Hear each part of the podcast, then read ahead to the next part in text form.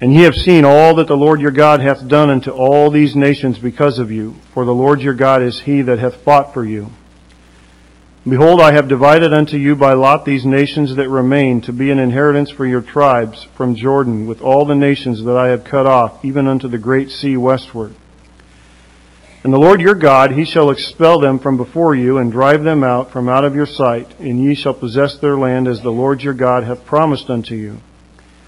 Be therefore very courageous to keep and to do all that is written in the book of the law of Moses, that ye turn not aside therefrom to the right hand or to the left. That ye come not among these nations, these that remain among you, neither make mention of the names of their gods, nor cause to swear by them, neither serve them, nor bow yourselves unto them. But cleave unto the Lord your God as he has, as ye have done unto this day. For the Lord hath driven out from before you great nations and strong, but as for you, no man hath been able to stand before you unto this day. One man of you shall chase a thousand, for the Lord your God, he it is that fighteth for you, as he hath promised you. Take good heed, therefore, unto yourselves that ye love the Lord your God. Else if ye do in any wise go back and cleave unto the remnant of these nations, even these that remain among you, and shall make marriages with them, and go in unto them, and they to you, Know for a certainty that the Lord your God will no more drive out any of these nations from before you. But they shall be snares and traps unto you, and scourges in your sides, and thorns in your eyes, until you perish from off this good land which the Lord your God has given you, hath given you. And behold, this day I am going the way of all the earth, and ye know in all your hearts and in all your souls that not one thing hath failed of all the good things which the Lord your God spake concerning you. All are come to pass unto you, and not one thing hath failed thereof. Therefore it shall come to pass that as all good things are come upon you, which the Lord your God promised you, so shall the Lord bring upon you all evil things, until he have destroyed you from off this good land which the Lord your God hath given you.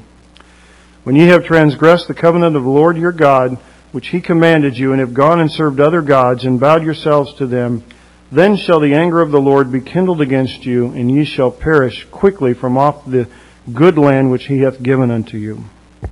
And let's pray. Lord, it's a privilege to be in your house today. We thank you for saving us. We thank you for the resurrection. We thank you that you are all powerful and have victory over death.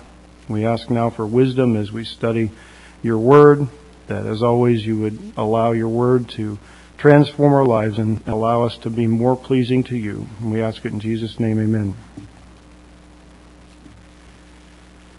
Well, Joshua chapter 23 is, is of course, you know, we're nearing the end of the book, and Joshua is calling the, the people together to deliver these farewell addresses. Next week, when we're in chapter 24, we'll look at another one of his his last words as he is close to death. No mention is made here in verse in this chapter as to where Joshua has called these people to gather. Uh, most of the gatherings were in Shiloh once they had moved the headquarters from Gilgal to Shiloh, but it doesn't say that.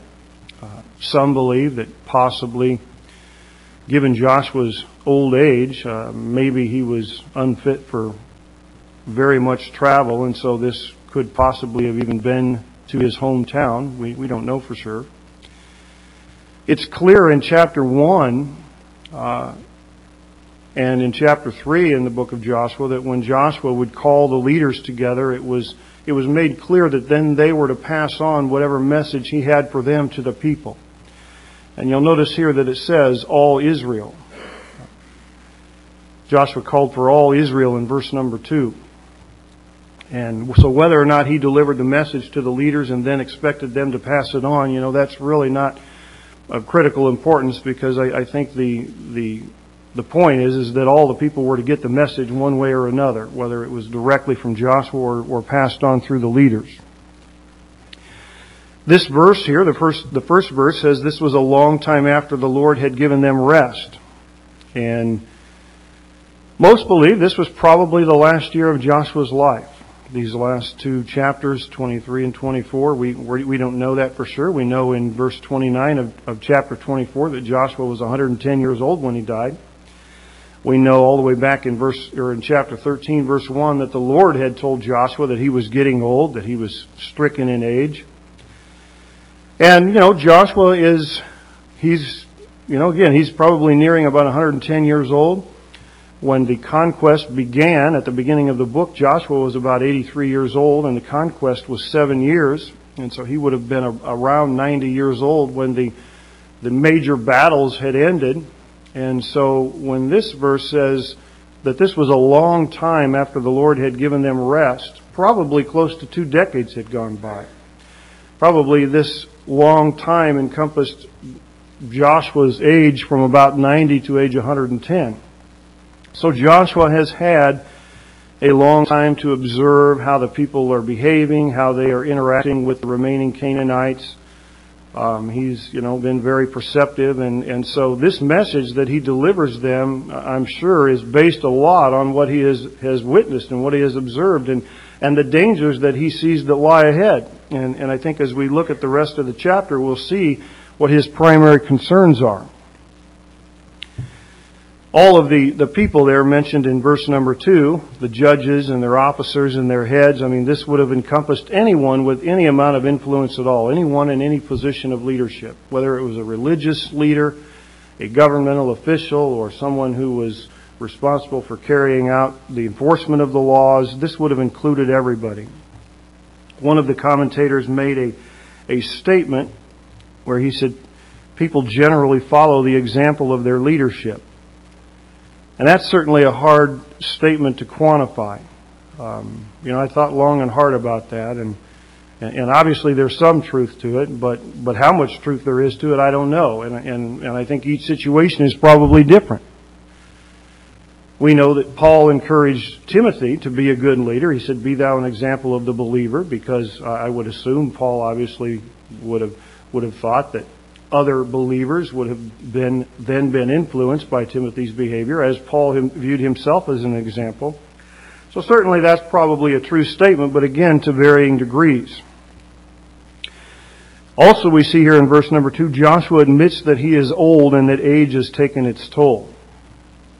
And, you know, in, in chapter 13, verse 1, God told Joshua he was old. Now, in this chapter, at least twice, Joshua is the one that's admitting that he is old. I remember when, when I, years ago at, at, at a former church, we had a, an older man, a very faithful man in the church. He had been a member since 1949 uh, for over 50 years, and um, he, he died at 100. He, he was 99 and, and 15 or 11 months. He was a month short of 100. And he had had a car accident when he was about 94, and uh, you know, thankfully he wasn't hurt bad. He was in the hospital for a while, and, and some other people were hurt. And he began to talk immediately about how he was looking for another car. And several of the older men in the church, I mean, relatively young compared to him, began to tell him, you know, Walt, you can't drive anymore. It's, you're 94. You need to give it up. And he didn't want to hear that. And so they got they, they talked Pastor Shirley into going and seeing him while he was still in the hospital. Because he, they, they knew that Pastor Shirley was the only one that he was going to listen to. And Pastor Shirley went to him and he said, Walt, you can't drive anymore. You better stop looking for a car. And Walt said, okay, okay. But everybody knew, unless it was Pastor Shirley telling him that, he wasn't going to listen. He didn't want to admit that age had taken its toll and that he was he had a lot to be thankful for that he hadn't caused a lot more, you know, damage in that accident that he had had. Well, Josh was to that point. He recognizes that, you know, his time is up. He, you know, as he says there in verse 14, he's going the way of all the earth. Everybody's going to die. He's no exception. He's no different. Turn back to Leviticus chapter 19. Leviticus chapter 19, verse number 32.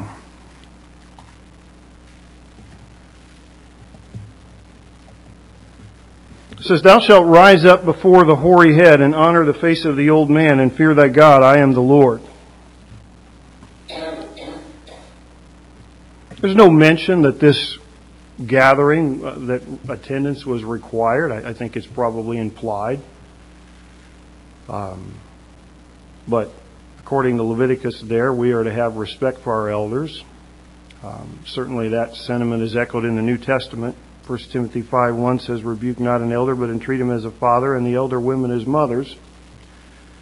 And there are other, there are plenty of other scriptures in the New Testament that we could look at that we don't have time to look at that, that certainly uh, command us to have respect for our elders. In this case, hopefully every one of these men would have viewed this as an opportunity that they wouldn't want to pass up. They shouldn't have viewed this as a as an oppor- you know as as mandatory and uh, a drudgery a dread to have to go listen to Joshua speak. They should have cherished the opportunity. They, they should have been able to see that the, the kind of life that he led and the kind of, and the kind of example that he set, whatever he would have had to have say to them would be worthwhile and beneficial. They should not have in any way dreaded having this, you know, going and listening to this, this speech. In verse number three, Joshua begins his speech he goes on and, and gets to the heart of what his real matter is. And, you know, his, his main concern here is their relationship to God, their faithfulness to God. His speech is not about the economy. It is not about, you know, how prosperous they have been, how wonderful the land is, and, and he doesn't start listing all of the rich benefits that they have all received as a result of the land. No, his concern is their faithfulness to the Lord. Matthew Henry said, as we near the end of our life, it becomes much clearer what is really important. We begin to see things in the light of eternity. I, I, can see that that's very true. I know that there's a lot of things in my life that certainly aren't as important to me at age 47 than they were as at age 27. And I think the older we get, the, the easier it is to distinguish when we, when we look at 1 Corinthians 3, 11 through 15 the easier it is to distinguish between gold, silver, and precious stones and wood, hay, and stubble. And I think that's the point that Josh was trying to get across to these people. He wants them to do things that are going to count for eternity. He wants to do things that are going to demonstrate their allegiance to the Lord. It should be all of our earnest desire to leave our children with a sense of duty to God. Uh, certainly material things are important, but they are, they are of much less importance than the relationship with the Lord. In, in chapter 1, verse number 8, God had promised Joshua success, and I think Joshua knows, I think he knew then, but he certainly understands it even better now. He knows how to define success, and it isn't the size of the house that you live in or the size of the bank account that you have or anything like that. Those are none of the things that Joshua chooses to emphasize here in chapter 23 he reminds them here in verse number three that they have seen with their own eyes what God has done. He tells them that God has done it. God did it. He doesn't say, I did it, or even we did it. He says, God has done it. God is the one that has driven out the nations. God is the one who can quickly replace them as easily as He gave them this land. He can, he can boot them out. And recounting what God has done for us in the past certainly should give us sure, certainty. You know, I, underscores just how faithful can go. You know, we shouldn't doubt that God is also going to be faithful in the future. We have to sometimes take a step back and and look at things with the bigger picture and, and count our blessings and realize what God has done. Certainly, I know that in my life, spiritually, God has saved me. That's first and foremost. He has given me a good church. But even beyond my spiritual blessings, you know, I can certainly point to a lot of material blessings that the Lord has given me. This week I had a, a car where, where the, the transmission went out. I could be discouraged about that, but the car had 257,000 miles. How can I complain? The transmission could have went out when it had 157,000 miles or 57,000 miles. How, how can I complain about that? I can't. The Lord has been very good. And that's, that's what Joshua's telling these people. He's saying the Lord has been extremely good to them. I think Joshua understands that sometimes it's, it's actually easier, in, in some ways, it would have been easier for these people to have been faithful to the Lord during the, the seven year conquest because there was all of the excitement of watching the, the miracles and watching the, the power of the Lord being displayed. And yet, you know, they, they kind of forget about the power of the Lord in their everyday life. Sometimes it can be more difficult to be faithful to the Lord in the mundane, everyday routine of life. And that's, I think, what Joshua wants to, the message to get across to them. You know, don't get bored. Don't let up. You know, God, it's the same God that, that gave you all the victories and the battles during the conquest, and He will continue to fight for you. That's what He says. Keep your focus on Him. In verse number four, Joshua tells them that they have a lasting inheritance, a good land. There are still some Canaanites there, but notice the tense in which these things are stated. God doesn't say, I will divide unto you. He says, I have divided. I have divided these lots by these, I have divided unto you by lot these nations. Notice the end of the verse. He says, I have cut off. Not I will cut off. I have cut off. God already had worked this all out for them. Verse number five is a call for them, is a call on Joshua's behalf, or on, you know, Joshua is calling them to finish what, what, the, what they have started. And there are several verses in this chapter where, Gosh, where Joshua commends them for what they've already done and for their faithfulness, but yet he calls them to go even further. In verses starting there in verse 6, he, he begins to echo the same things that God had told him three times in Joshua chapter 1, verses 6 through 9. God had told him three times to be courageous, and that's what he tells them to be. Be courageous. Putting their faith in God requires courage. And Joshua very well knows that, that courage requires making unpopular decisions. It requires consistency. It requires constancy. It requires, as, he, as it's said here, to be focused, not being easily distracted, as it's stated here, turning from the right or to the left. And some believe that that's a, a reference there to uh, both extremes, total ignoring of God's word and yet adding to God's word. You know, getting caught up in what the Pharisees were about, legalism. God's word is sufficient. And of course, in order to follow God's word, they have to know God's word. And Joshua already had a pretty strong faith at the beginning of the book. You know, when we opened up, when we opened this book in chapter 1, Joshua was 83 years old. He already had a pretty strong faith. We spent quite a bit of time looking at that, reviewing some of the incidents that he had been involved with in the books of Exodus and Numbers and Deuteronomy. And yet I've got to believe that his faith was much stronger now. That as he continued to grow old, his faith only increased. And that certainly should be each of our desire. That should be what each one of us desires to do. We shouldn't become complacent. We should expect that our faith can continue to grow as we see the Lord work. Joshua certainly, no doubt, understands much better now the definition of success than he did even back when he was 83 years old at the beginning of the book.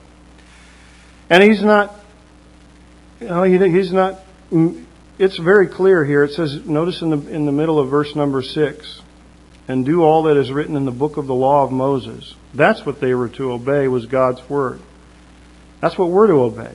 We have much more of God's word today than they ever did back then, and yet that's to be our standard. When we when we are measuring whether or not we are being, being obedient to the Lord, it is in light of God's word that we do that. Verse number 7, Joshua says they were to, they were not to come among these nations, these Canaanites, these, these remnants. They were to go against. The exact opposite. Come not means do not associate with them. The same thing we have there in verse number 12. Notice at the end of verse number 12 it says, and go in unto them. They were not to go in unto them. They were not to associate with them.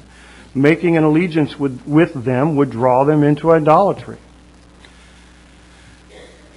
Joshua says there in verse number 7, don't give any credibility whatsoever to the names of their gods. Don't even mention their names. I like the way Matthew Henry puts it. He says the names of other gods, the names of God's rivals, whether they're Baal or Dagon or Buddha or whatever, we should loathe those things. We should detest those things. They're, they're not even to be compared with God. The reference there in verse 7 says, do not cause to swear by them. That would, that would prohibit them from entering into any covenants with the Canaanites. Regardless of how lucrative a deal might seem or how financially beneficial it might be, They were not to enter into covenants with the Canaanites. And of course, you know, we, we, we always should be looking at these verses in light of what they mean to us as New Testament believers. It's, it's very foolish to dismiss any of these things as being, you know, 3,000 years old and only for a people that, that, you know, we can't identify with.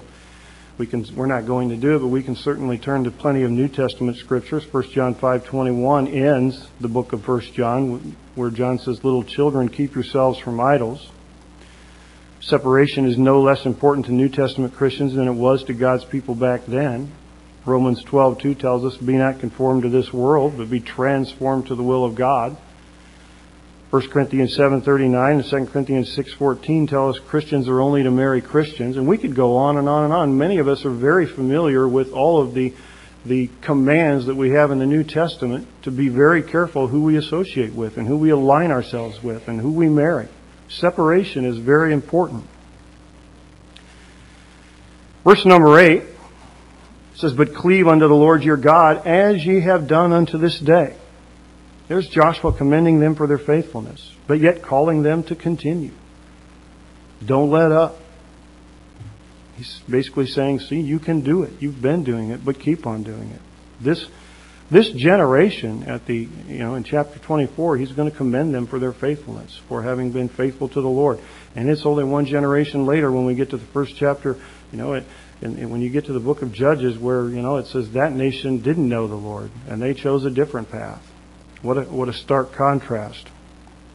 Of course, cleave, we, we know what that means. It, it means to be attached. I mean, like a tick or a leech. It shouldn't be it shouldn't be easy for people to interfere with our relationship with the Lord. It should be something that we are attached to, that we will not let go of. Verse number 9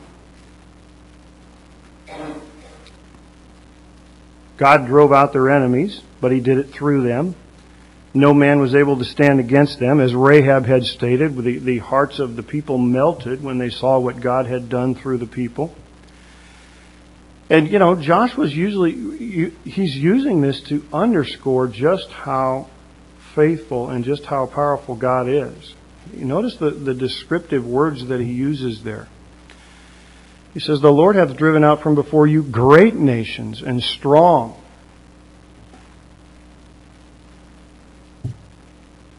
Certainly something that people can identify as a very difficult task, if not an impossible task, with, without the Lord. And that's the point. Joshua continues to try to drive, him, drive home that point. They had no chance by themselves. They never had a chance by themselves. This was all of the Lord. God was the one that was able to drive out these nations that were great and strong. That's what he's saying. They're no match for God. Exodus 15:3 in the Song of Moses, Moses says, "The Lord is a man of war." God fights for his people. In Joshua 7, 12, and 13, we don't need to turn back there. That's not a contradiction. This isn't a contradiction of that. We know that when the men went up to Ai, they came back and they weren't able to stand against Ai, and yet this says no one's going to be able to stand against them. Joshua 7, 12, and 13 makes it perfectly clear why. The Lord was the one that defeated the Israelites. It wasn't Ai. God wasn't with them, and He wasn't going to allow them to have the victory because of the, the sin of Achan, because of the accursed thing. And so, as long as they were faithful to the Lord, nobody was going to be able to stand against them. In verse number 10, it says, One man of you shall chase a thousand, for the Lord your God, he it is that fighteth for you as he has promised. That would have been very encouraging to them from the standpoint that they, they have, their armies have now disbanded. They, they are dispersed. They are no longer unified in, and, you know, waging an entire war against the entire, you know, against the, the land as a whole. Now it's up to each tribe individually to defend their land. But yet God is saying this to them that they are to be no less intimidated by those that remain. They, they don't need to be scared or fearful of the remaining Canaanites. And we know that we, we see examples in Scripture of the Lord working miraculously through His people where they're able to withstand incredible odds. We, we could get, we could go to the book of Judges in chapter 15 and we see that Samson, as we all know, killed a, a thousand Philistines with a bone. We know in the book of 1 Samuel that Jonathan and his armor bearer were able to kill 20. We know in 2 Samuel 23 that David's mighty men, Adino, one man, withstood 800. The Bible says at one time. So there are plenty of instances where God demonstrated that this was indeed true, that they were going to be able to withstand incredible odds as a result of his fighting for them. Of course, we all know we can't, none of us can accomplish anything. We can't accomplish great things, let alone anything, without the Lord. But with the Lord, we can do incredible things as we see these people were able to. Verse number 11 this is the same sentiment that was echoed in chapter 22. He says, But take good or diligent heed, therefore, unto yourselves that you love the Lord your God. This is taking personal responsibility. You are responsible for your relationship with the Lord. I cannot force my children to have a relationship with the Lord. I cannot force them to,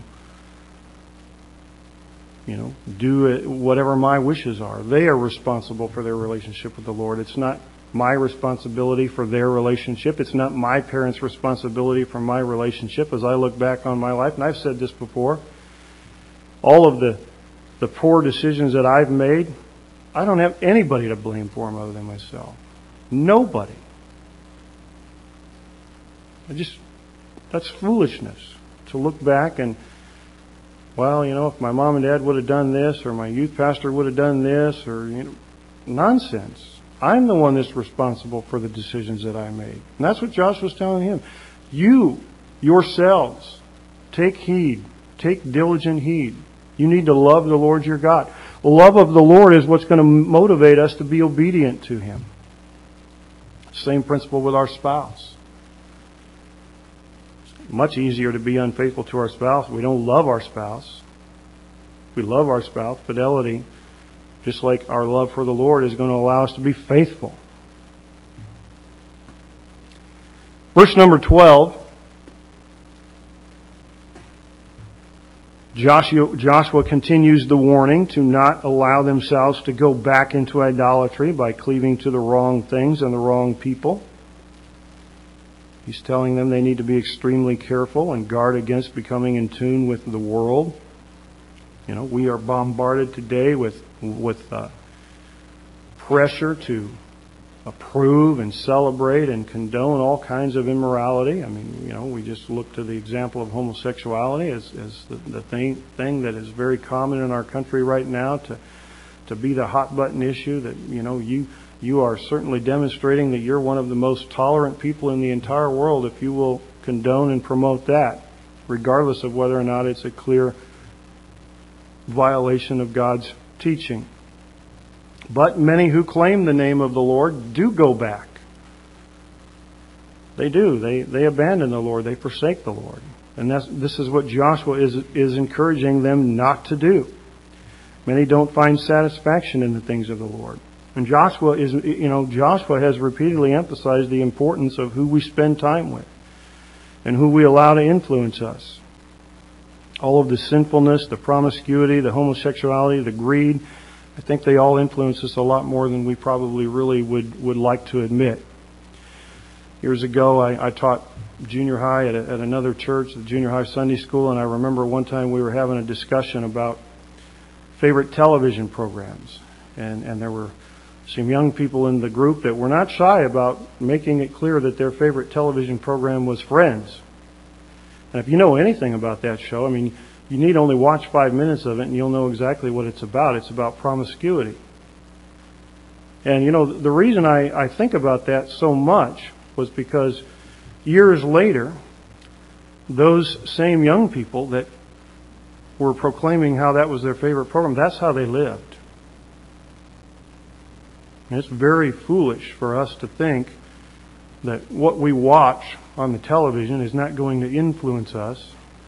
What we allow our children to watch is not going to have a tremendous impact on their life, what type of music we allow them to listen to.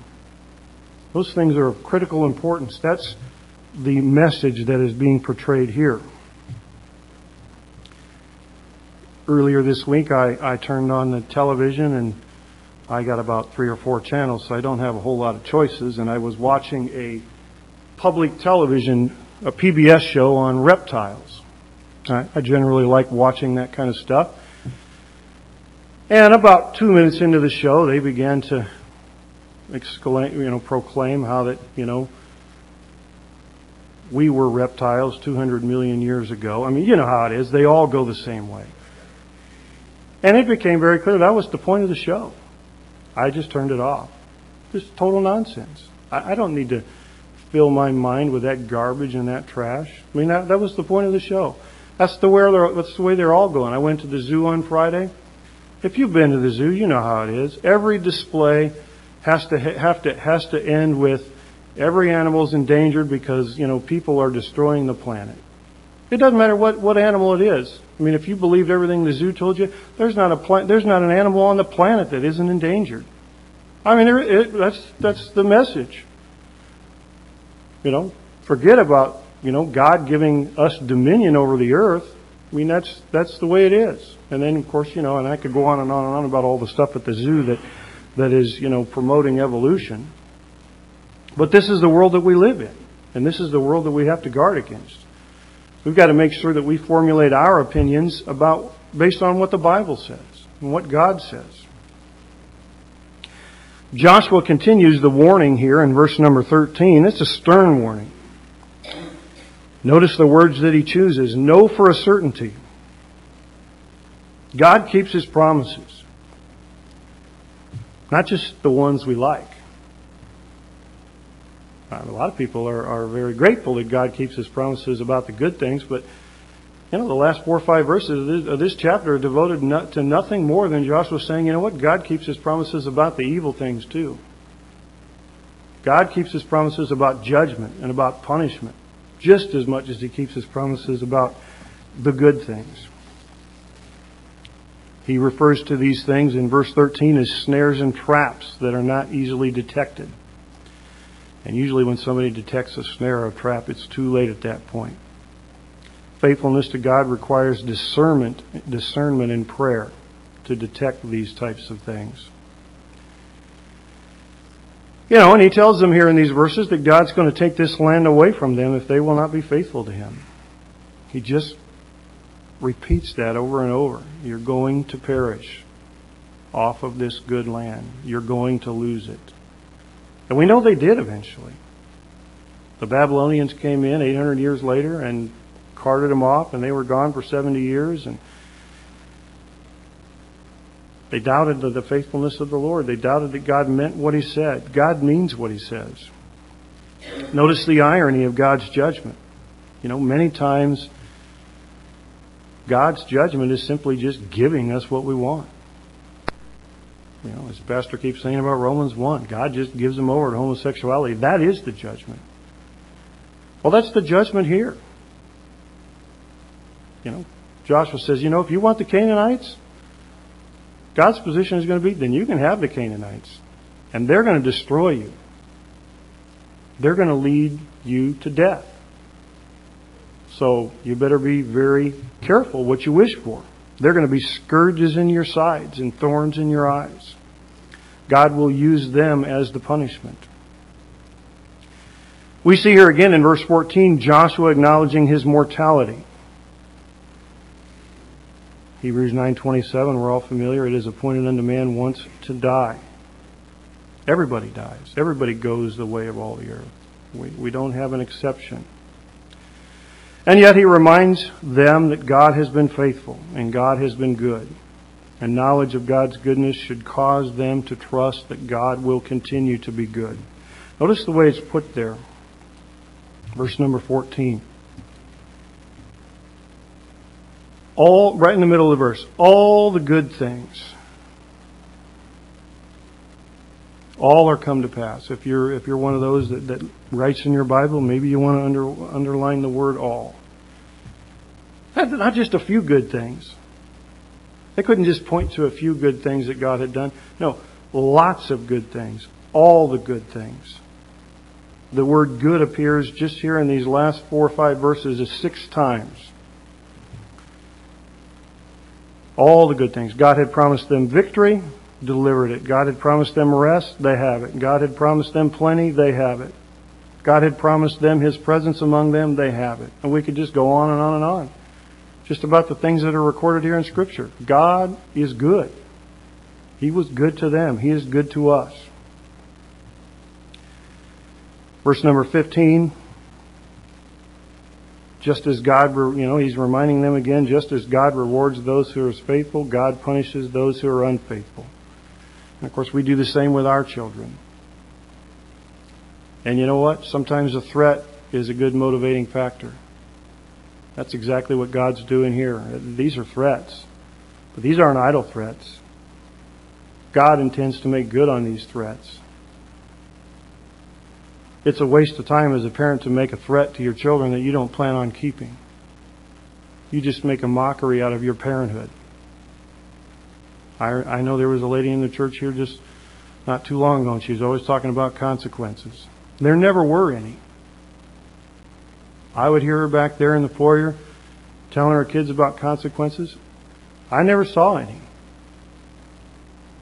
What a what a joke. And Joshua says, You you better you better take heed to what the Lord says here. The Lord means what he says. He will carry out these threats.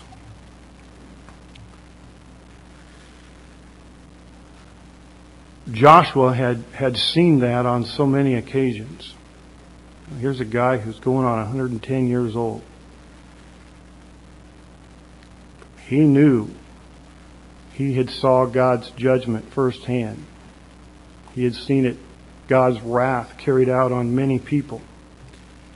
And he could just envision what future generations would experience if they weren't being faithful to the Lord. So he was he was doing his best to encourage them the best that he know, knew how to be faithful to the Lord. Also, notice here the way it's stated. The Lord, in the middle of verse 15, the Lord will bring upon you all evil things. God doesn't just allow evil to happen, He causes evil to happen.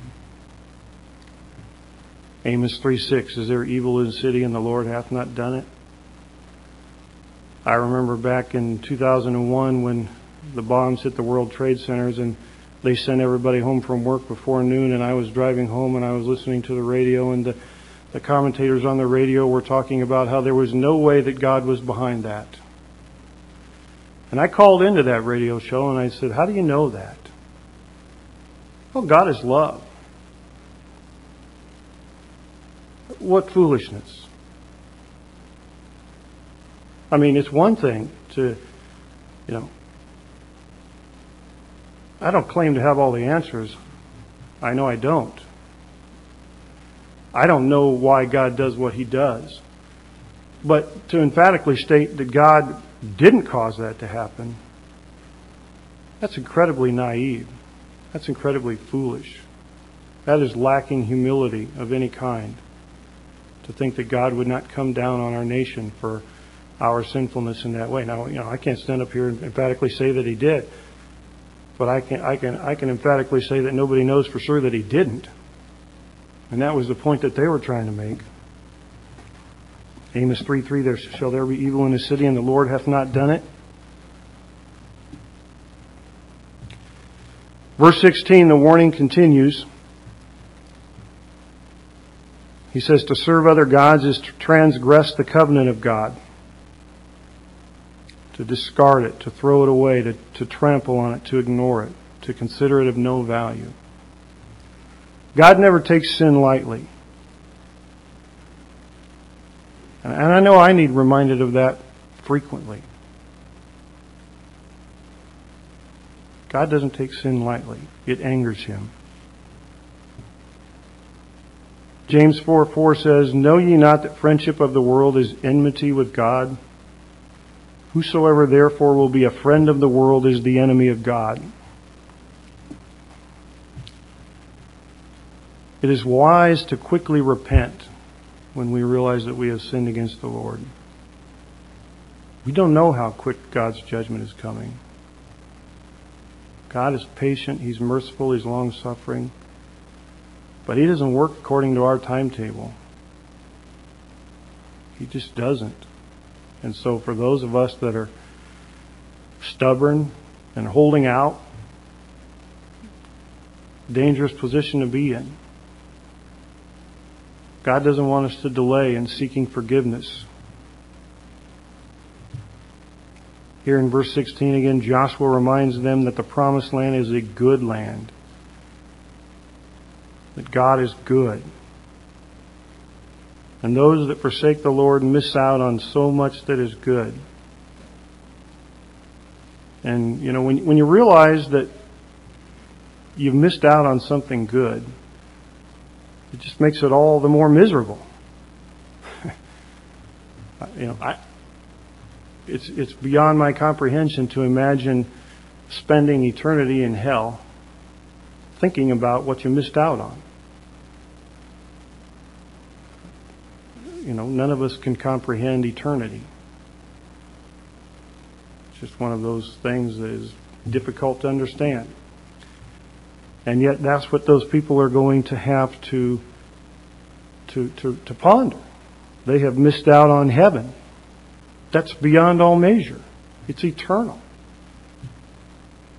I, I don't know what could be more miserable. And that's, that's what Josh was saying to these people here. You, you've been given something that is so good, so wonderful, and yet you could lose it. You know, the, the Lord, He promises He's going to take it from you if you will, if you forsake Him, if you refuse to to be faithful to Him and obedient to you to Him. He's He's going to take it from you. All right, we are we are done. Anybody have anything they want to contribute? We we do have a couple of minutes. Anybody have anything they want to